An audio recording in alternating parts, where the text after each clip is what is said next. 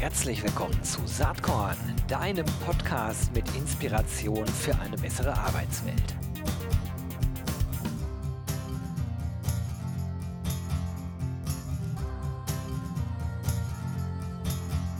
Hallihallo und herzlich willkommen zum Saatkorn Podcast. Ich weiß, dass ich fast jede Folge damit beginne. Heute freue ich mich ganz besonders. Ihr könnt es wahrscheinlich schon nicht mehr hören, aber es ist leider wahr. Ich freue mich heute ganz besonders, denn ich habe jemanden zu Gast, den ich erstens sehr mag, zweitens schon sehr lange kenne, der drittens irgendwann mal in meine Fußstapfen getreten ist, aber viertens inzwischen so viele eigene, neue, spannende Wege beschreitet, dass wahrscheinlich eine halbe Stunde viel, viel, viel zu kurz ist. Es ist eine facettenreiche, schillernde Persönlichkeit. Er selbst nennt sich Sinnputgeber. Und jetzt klingeln bei euch wahrscheinlich schon die Alarmglocken, ist niemand anders als Nico Rose an Bord. Hi Nico. Hi Gero. Ich freue mich sehr, dass du da bist und es ist einfach cool, wenn ich überlege, wie wir uns vor vielen, vielen Jahren mal kennengelernt haben, damals bei Bertelsmann und dann immer zu beobachten, wie dein Weg sich so entwickelt hat. Gerade auch, ehrlich gesagt, im letzten Jahr hat sich bei dir so viel getan, so viele spannende Dinge und auch Dinge neben der, ich sag mal, Norm. Das ist eine Freude, das aus der Ferne zu begleiten. Ich weiß auch gar nicht genau, wo wir anfangen sollen. Ich würde einfach mal sagen, wir fangen mal mit der Great Resignation an. Wir haben jetzt Anfang März und du hast in den letzten 3 Jahren oder 4 Jahren einen Job aufgegeben, der gut dotiert war, sehr angesehen bei Bertelsmann im gehobenen Management, bist dann Professor geworden, hast aber jetzt auch gesagt, ach nö, mache ich erstmal nicht weiter. Ich schreibe jetzt Heavy Metal Bücher und weiß noch nicht, wie es weitergeht. So fasse ich das mal von außen zusammen. Was reitet denn dich da gerade? Das Gleiche, was mich, glaube ich, immer schon reitet. Ich achte, glaube ich, sehr auf das, was man heute so den psychologischen Karriereerfolg nennen würde, ne? Es gibt ja heute ganz viele Metaphern dazu, wie Karrieren sich so ein bisschen anders gestalten und manche nennen das dann Mosaikkarriere und in der Forschung ist es eigentlich schon fast wie ein alter Hut, da ist das zum ersten Mal so in den 70er Jahren beschrieben worden und da ist es tatsächlich so, dass man erstmal trennt zwischen dem objektiven Karriereerfolg, der sich also misst an Dingen, die du irgendwie zählen kannst, ne? Also Karriere Leitern, die man erklommen hat und Gehälter, die man erzielt und im Grunde ein Stück weit unabhängig davon läuft also der psychologische Karriereerfolg und das ist im Grunde das, wie es sich von innen anfühlt, diese Karriere zu gestalten und manchmal läuft das in die gleiche Richtung, manchmal läuft das in unterschiedliche Richtungen, aber ich achte immer schon sehr bewusst darauf, dass es sich für mich einfach erstmal gut und stimmig anfühlt. Und manchmal kommen dann eben Dinge dabei heraus, die von außen vielleicht ein bisschen waghalsig anmuten oder vielleicht sogar auch wie ein Rückschritt. Also ich habe ja tatsächlich auf sehr viel Geld verzichtet mit dem Weggang von Bertelsmann zur Professur. Aber wenn es sich für mich in dem Moment richtig und gut anfühlt, dann mache ich das häufig einfach, ne? Ich finde das bewundernswert, vor allen Dingen auch deshalb, wenn du jetzt so ganz solo unterwegs wärst, dann würde ich immer sagen, ja, jeder ist seines Glückes Schmied, alles gut. Man muss dazu wissen, du hast 2 Kinder, du hast eine Familie, wohnst in Hamm, also es ist jetzt nicht so, dass so völlig egal wäre, was du tust und jetzt weiß ich es nicht, aber ich glaube auch nicht, dass du im Lotto gewonnen hast. Also irgendwo finanzielle Notwendigkeiten und Verpflichtungen sind ja da.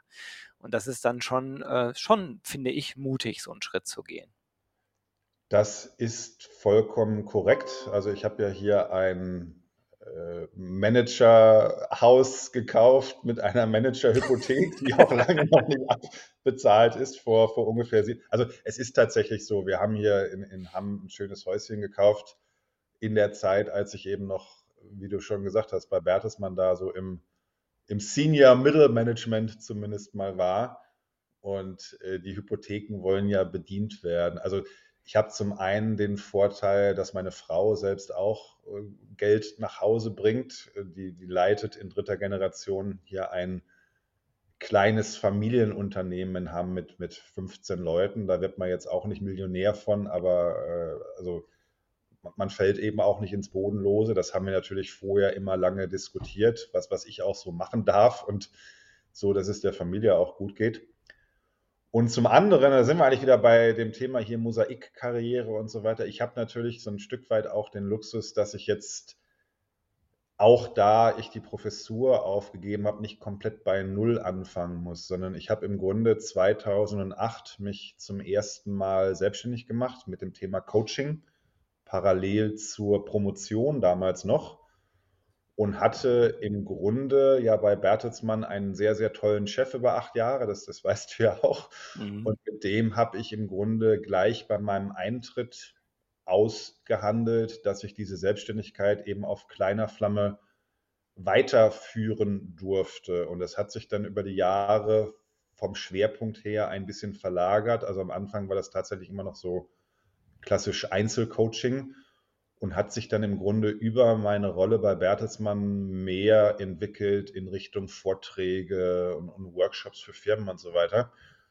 Und jetzt rein finanziell, wenn wir direkt über Zahlen reden, aber ich habe zum Beispiel nicht gestern, sondern im letzten Jahr mit diesen selbstständigen Tätigkeiten schon noch ein bisschen mehr verdient, als zum Beispiel bei der bundesdeutschen W2-Professur herumgesprungen ist. Und meine Frau, die halt von Haus aus, glaube ich, ein bisschen mehr Gottvertrauen hat, als ich, die sagt, ach ja, dann machst du jetzt einfach noch ein bisschen mehr davon und dann geht es sich irgendwie aus. Ah, das ist interessant. Ist auch cool, also diesen Rückhalt zu haben, das ist, glaube ich, also wäre für mich wichtig, sage ich mal so. Jetzt bist du wirklich ein toller Redner. Ich habe dich ja auch schon ein paar Mal gehört und gesehen und auch mitgekriegt, wie die Leute so auf dich reagieren.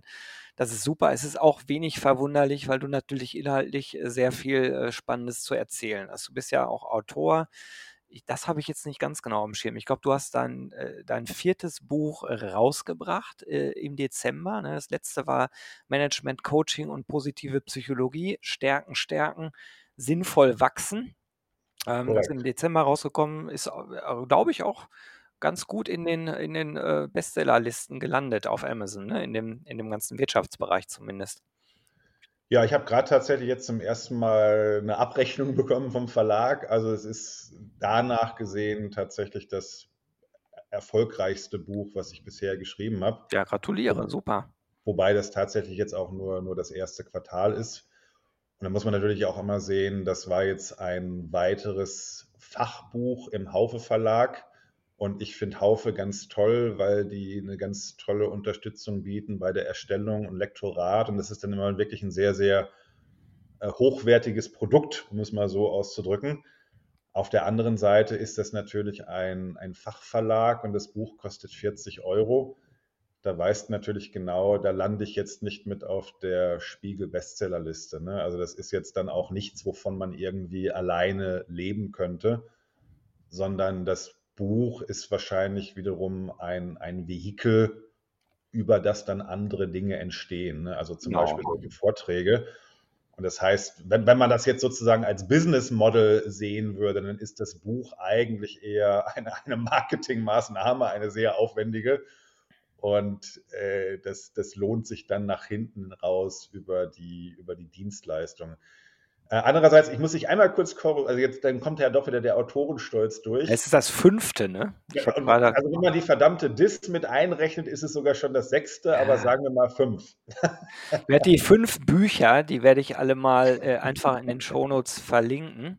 Über das 6. sprechen wir gleich noch, das heben wir uns für den Schluss auf hier.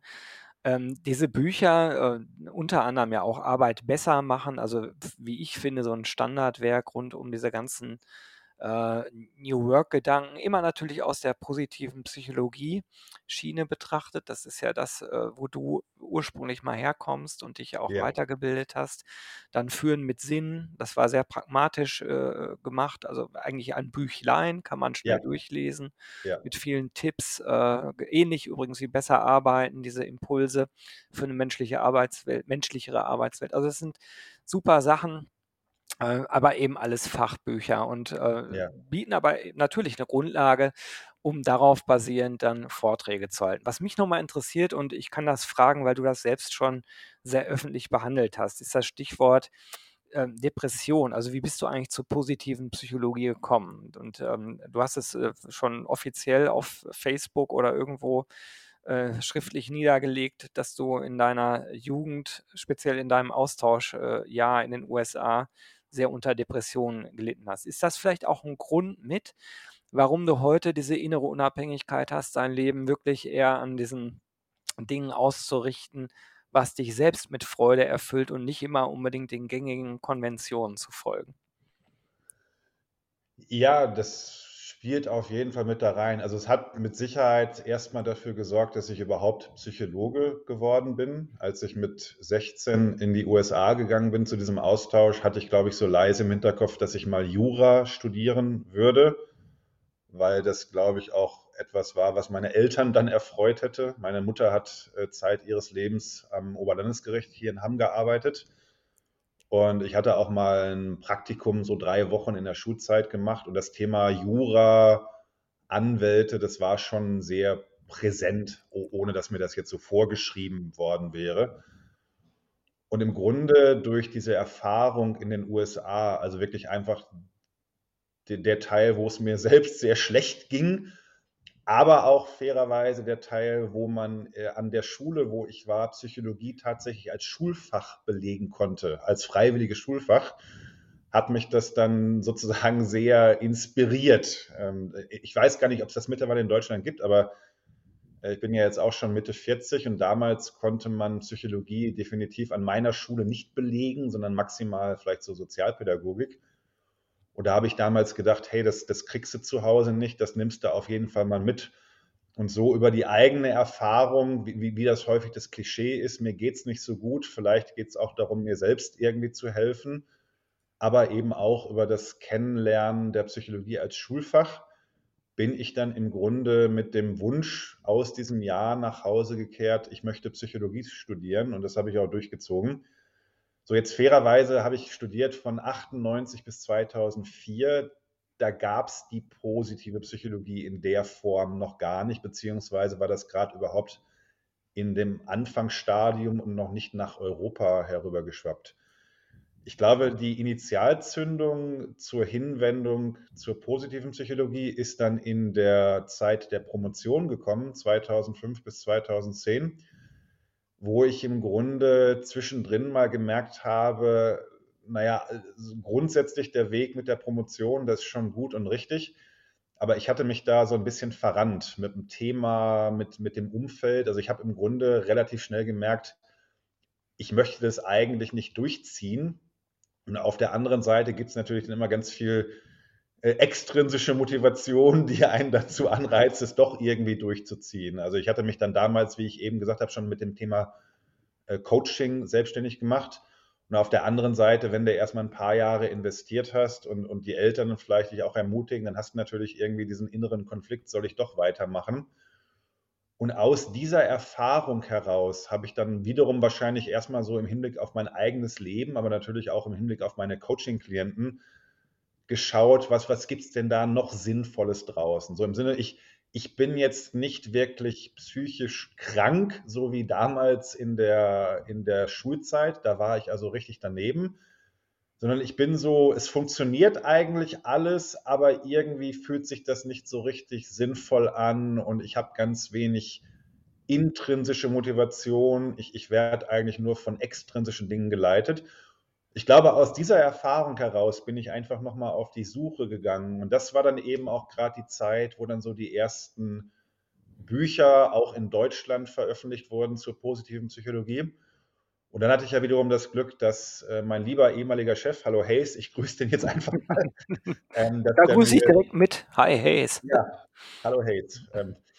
Dass er mir sozusagen ermöglicht hat, mit ein bisschen Bertelsmann-Geld 2013 und 2014 dann direkt bei Martin Seligman in Philadelphia, also so nebenberuflich studieren zu gehen. Und von daher gibt es da schon eine gewisse Kontinuität vom 16. Lebensjahr über die Depression bis heute.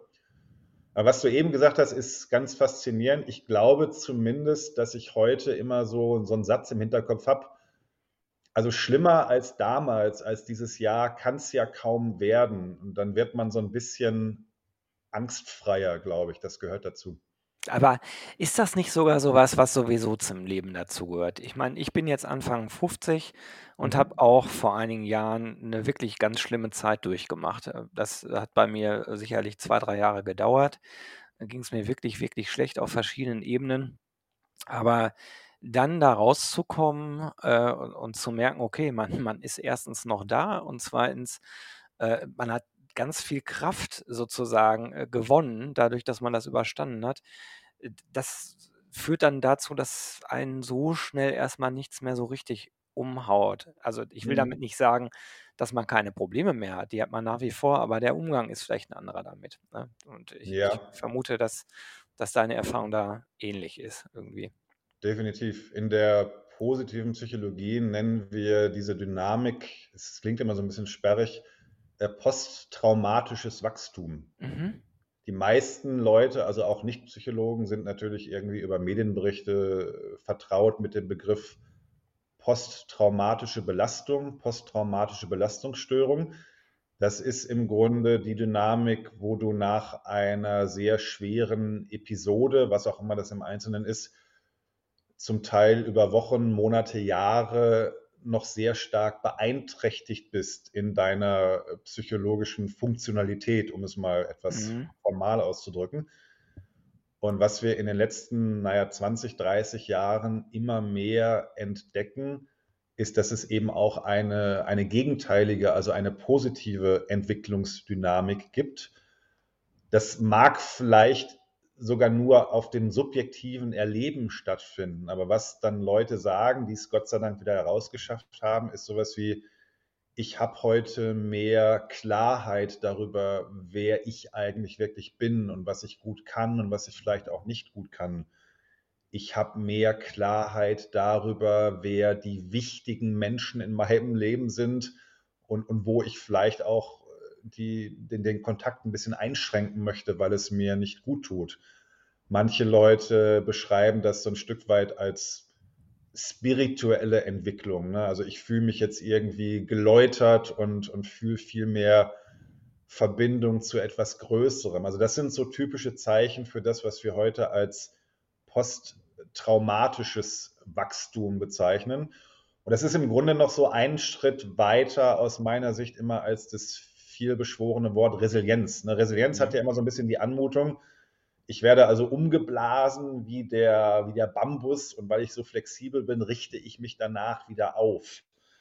Und das ist ja sozusagen ein Zurückkehren in den früheren Zustand. Posttraumatisches Wachstum sagt im Grunde, wenn es richtig gut läuft und du dich dem gestellt hast und das verarbeitet hast, dann kommst du zumindest subjektiv tatsächlich auf so ein höheres funktionales Niveau. Ne? Da kann ich total viel mit anfangen. Sag mal, du beschäftigst dich ja auch ganz, ganz viel mit Arbeit, mit dem Konstrukt Arbeit, wie man ja auch an den Titeln und Inhalten deiner Bücher ganz schnell erkennen kann oder auch an deinen Vorträgen.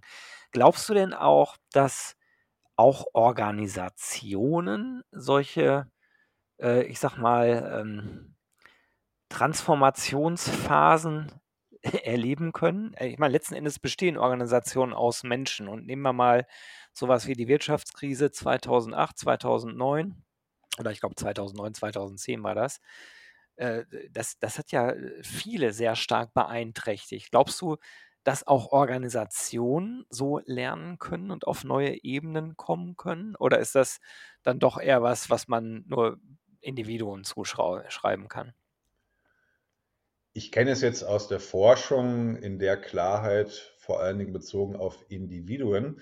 Ich würde aber dazu neigen, erstmal zu sagen, ja, natürlich gibt es das, weil das eigentlich das Normalste ist, was Organisationen tun oder zumindest tun sollten, wenn sie gut geführt werden. Der betriebswirtschaftliche Imperativ, um es jetzt mal so auszudrücken, der gebietet ja gerade, dass du ständig versuchst, dich so ein Stück weit zu optimieren, ne? und zu schauen, was tut mir sozusagen als Organisation gut, also wo kommt Geld rein und wo kann ich dann vielleicht auch andererseits Dinge einsparen. Ne? Ich glaube, am stärksten siehst du das noch bei jungen Startups. Da gibt es ja diesen Begriff des Pivot. Ne? Also ich war jetzt 2-3 Jahre unterwegs und habe halt gemerkt, das ursprüngliche Geschäftsmodell, so wie ich mir das in meinem Businessplan, den ich vielleicht irgendwo 17 Mal gepitcht habe, so wie ich mir das vorgestellt habe, das funktioniert halt nicht. Und dann kommen die in eine starke Krise. Und dann gibt es ja, wie gesagt, diesen Pivot. Also ich nehme vielleicht das, was ich bisher gelernt habe, und ich nehme auch die Assets, die ich bisher angesammelt habe, also zum Beispiel irgendeinen Kundenstamm, irgendwelche Kundendaten, und mache dann nochmal was völlig Neues damit. Wenn du dir die meisten, sagen wir mal, großen Plattformen anschaust, die heute existieren, wie Instagram, wie aber auch YouTube und viele andere, die sind ursprünglich mal mit einer völlig anderen Geschäftsidee gestartet worden. Und irgendwann nach 2-3 Jahren hat man dann sozusagen umgeschwenkt und hat das Wissen und die Kunden mitgenommen und hat dann darauf aufgebaut und was Neues generiert. Ich würde sagen, das ist eine sehr ähnliche Dynamik. Und natürlich genauso, wenn du jetzt sagst, ne, Finanzkrise 2008 bis 2010, da gehen Unternehmen natürlich hin und fragen sich immer, wie wollen wir uns weiterentwickeln, welche neuen strategischen Initiativen müssen wir starten und natürlich auch, welche alten Zöpfe und Prozesse und so weiter müssen wir abschneiden, ne? Von daher würde ich immer sagen, für Unternehmen ist es eigentlich was ganz Natürliches, vielleicht sogar etwas natürlicher als beim Menschen. Das ist witzig, sehe ich nämlich genauso. Ich habe eben auch ganz bewusst nicht das Beispiel der Pandemie genommen, also die letzte Krise, die im Grunde genommen ja gerade noch andauert, wo man ja auch sehen kann, und das ist durchaus eine enge Verbindung auch zu deinen Büchern, wie sich Arbeit, vor allen Dingen Wissensarbeit, verändert. Ich glaube, diese ganzen Veränderungen von räumlicher und zeitlicher Flexibilität, von mehr Fokus auf Diversität, New Leadership und so weiter, das wäre alles sowieso gekommen. Aber ich glaube, dass die Krise regelrecht ein Katalysator dafür ist, dass es einfach schneller stattfinden musste. Also es ist ganz spannend. 100%. Und so lese ich halt auch deine Bücher. Also sehr interessant, sowohl auf der Individualebene darüber nachzudenken, als auch, wenn man in einer Führungsrolle ist, zu überlegen, was hat das eigentlich mit der Organisation zu tun.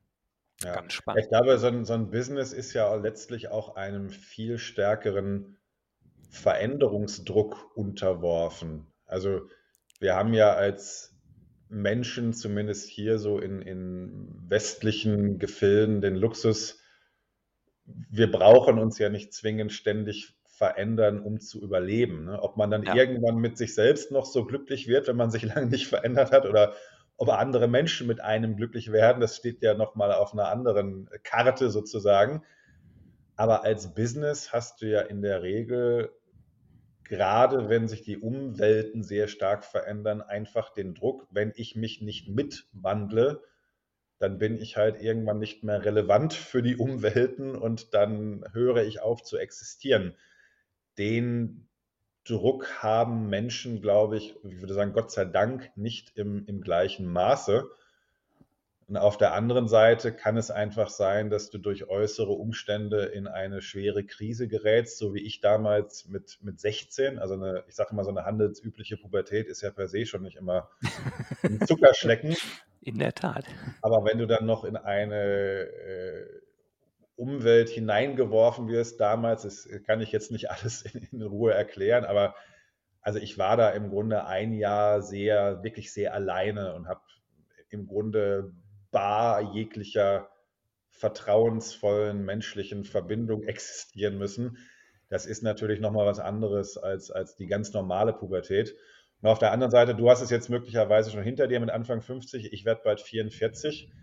Ich merke natürlich gerade auch so die typischen Anzeichen, ich will noch gar nicht sagen Midlife Crisis, aber einfach so diese Veränderung. Ne? Ich hab das letzte Woche getwittert. Ich habe es gelesen.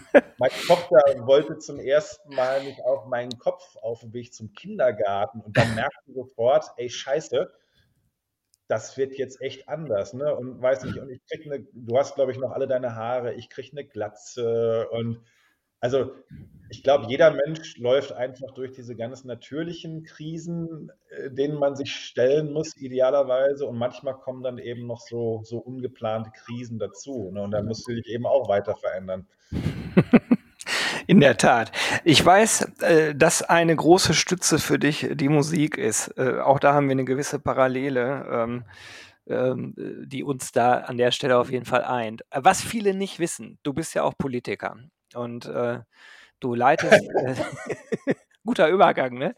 Ja. Du leitest das Ministerium für Schwermetall. Wer sich jetzt am Kopf kratzt und fragt, was ist das denn, der möge auf Facebook einfach mal @Metal-Ministerium suchen oder einfach das Ministerium für Schwermetall. Mhm. Und dann stellt man fest, dass Nico Rose auch Minister ist. Sehr amüsant und auch kulturell, zumindest in meinem Geschmackshorizont ansprechend, Dinge kommuniziert, die auch auf große Resonanz stoßen. Damit aber nicht genug. Was ich ja spannend finde, und jetzt können alle, die sich nur für positive Psychologie, Arbeitswelt und so weiter interessieren, getrost abschalten. Aber alle, die den härteren Klängen der Musikgeschichte frönen, die sollten jetzt die Ohren spitzen. Denn Nico ist Autor auch ab dem 14. Juni, um genau zu sein, bei dem von mir sehr geschätzten Verlagsableger Heyne, ich glaube Hardcore sogar, ne? Heyne Hardcore. Und da kommt das Buch raus, Hard, Heavy and Happy. Heavy Metal und die Kunst des guten Lebens. Da freue ich mich schon wahnsinnig drauf. Ich habe natürlich auch in den Umfragen dazu mitgemacht. Aber was hat es denn damit auf sich, Nico? Ja, ich bin total froh, dass ich eigentlich ursprünglich mal vom Verlag angesprochen wurde. Also ich musste mich gar nicht irgendwo groß verdingen mit einem Manuskript oder so, sondern also der Ursprung der Geschichte war, dass vor ein paar Jahren mal eine Studie sehr steil gegangen ist. Also die wurde dann nicht nur irgendwie im Metal Hammer verarbeitet, sondern das hat es dann auch bis in Welt und Bild und ich glaube auch Zeit und so geschafft, wo eine Forschergruppe festgestellt hat, dass Metal-Fans so in der Lebensmitte glücklicher sind als der Normalbürger. Und das hat natürlich so ein bisschen dann, also vielleicht auch ein bisschen mit Augenzwinkern, aber trotzdem ganz viel Aufsehen erregt, weil man natürlich schon das Gefühl hat, Heavy Metal ist doch eigentlich eher so eine aggressive und häufig auch depressive Musik. Und die Leute sehen auch ein bisschen wild aus mit ihren Klamotten. Und dass jetzt ausgerechnet diese Leute glücklicher sein sollten als jetzt einfach Otto Normalverbraucher, das hat, glaube ich, dafür gesorgt, dass das Ganze sehr viel Aufsehen erregt hat.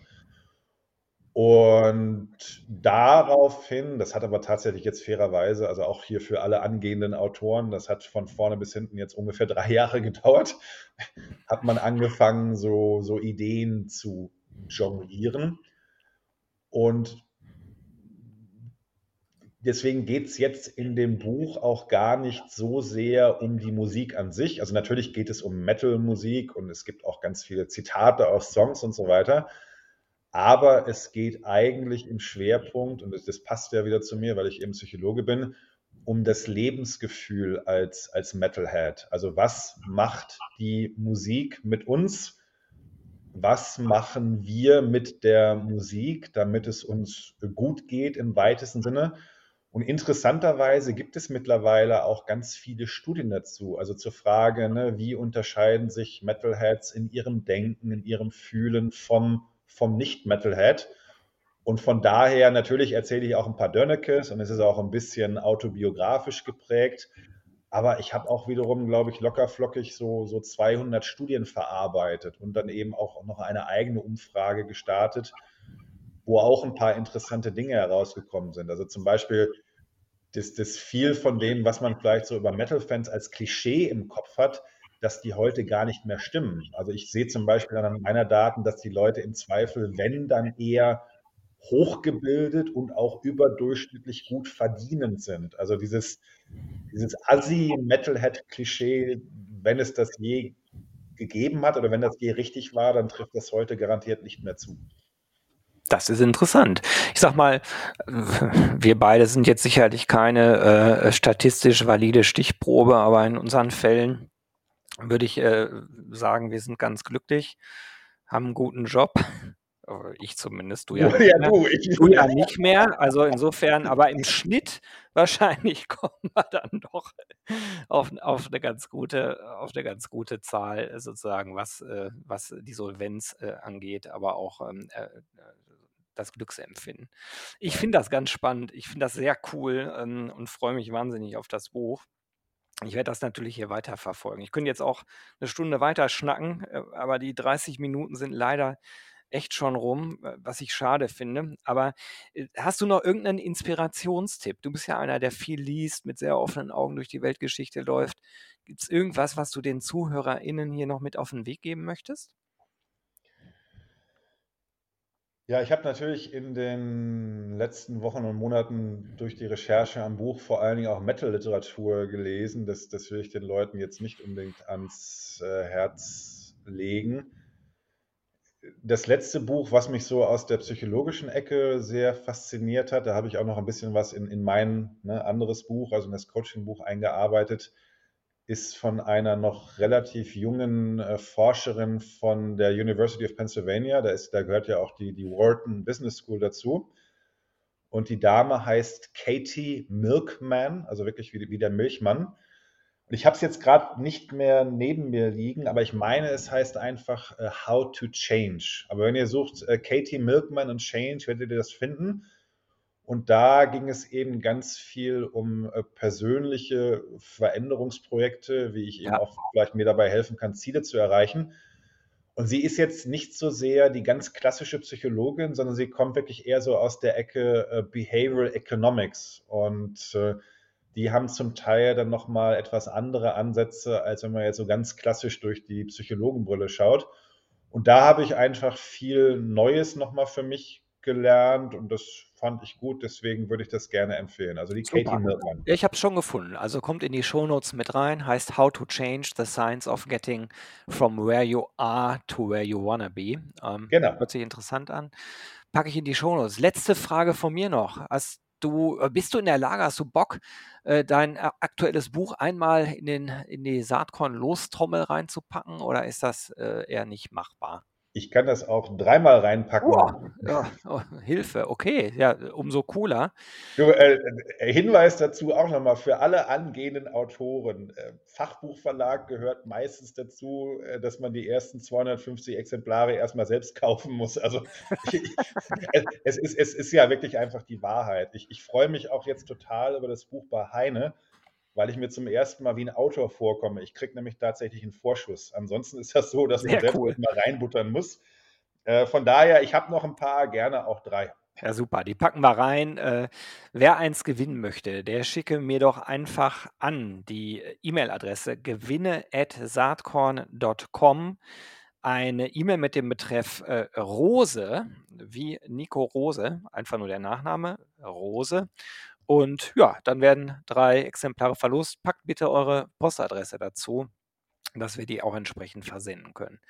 Lieber Nico, das war eine Riesenfreude, mit dir zu sprechen. Ich werde weiterhin sehr aufmerksam verfolgen, was du so machst. Werd definitiv auch Hard and Heavy und Happy kaufen. Das bestelle ich mir jetzt gleich im Anschluss, dass ich es auch am 14. Juni da liegen habe und wünsche dir jetzt erstmal alles Gute, viel Spaß. Bleib weiterhin glücklich und so offen für das, was das Leben dir zu bieten hat. Ich finde das total inspirierend und sage jetzt erstmal Danke. Sehr gerne. Alles Gute, Gero. Tschüss. Jo, das war diese Saatkorn-Podcast-Episode. Aber ich habe noch was für dich.